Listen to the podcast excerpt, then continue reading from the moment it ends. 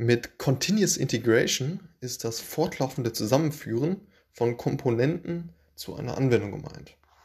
Und jetzt geht's rein in den Podcast.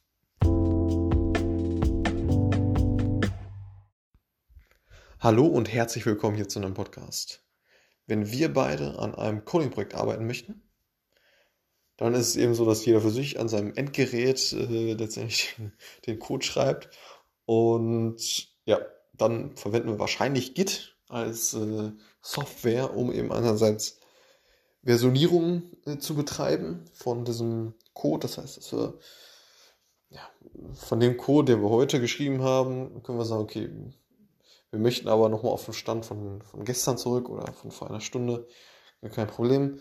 Solche Themen kann man damit machen. Dann kann man eben super ja, im Team äh, zusammenarbeiten, äh, um eben ja, sehr effektiv an diesem, an diesem Projekt zu arbeiten.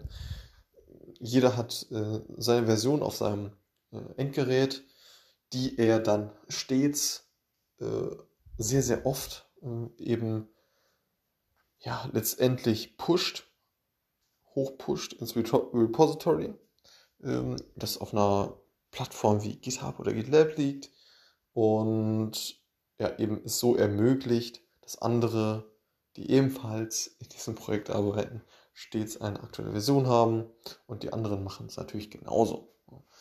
Und das heißt, man hat diesen einen zentralen Punkt, das ist Repository, das eben online ist und man selber arbeitet natürlich auf dem Endgerät, ähm, hat dann eine, eine Spiegelung auf seinem, auf seinem Endgerät, woran, woran man eben arbeitet und da versucht man es eben möglichst ja oft und kontinu kontinuierlich ähm, diese, diese Veränderungen, die man gemacht hat im Code, hochzupushen.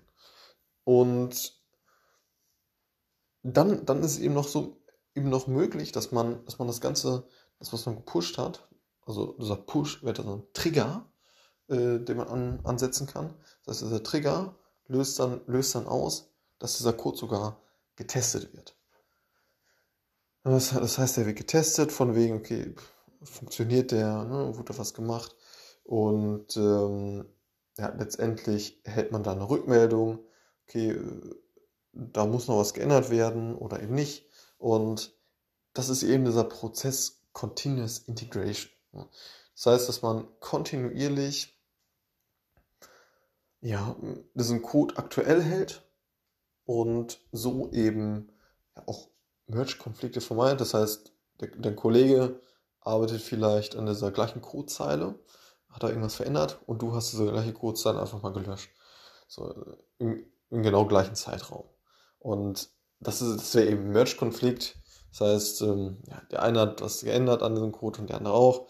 Und zur gleichen Zeit. Und wenn die das beide jetzt pushen möchten, dann klappt das natürlich nicht. Und ähm, das möchte man vermeiden, indem man einfach möglichst oft das Ganze äh, aktuell hält und damit solche Merge-Konflikte eben nicht verstehen, äh, nicht, nicht entstehen. Und das ist eben das eine, dass man ja kontinuierlich den Code halt ja, aktuell hält und das andere, dass man das Ganze auch ähm, testet letztendlich ne? in einer ja, virtuellen um Umgebung dann.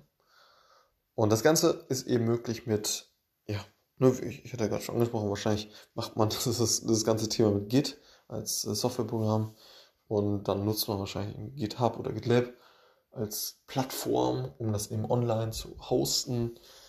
Und genau, da bietet, bieten die, diese Plattform eben bereits so ein, ja, so, so, so, ein, so eine Möglichkeit, um Continuous Integration eben durchzuführen.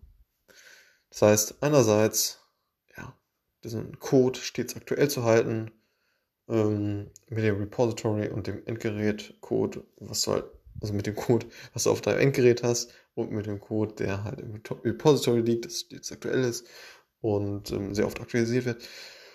Und das andere eben, ja, dass auch Tests durchgeführt werden, automatisiert von deinem Code.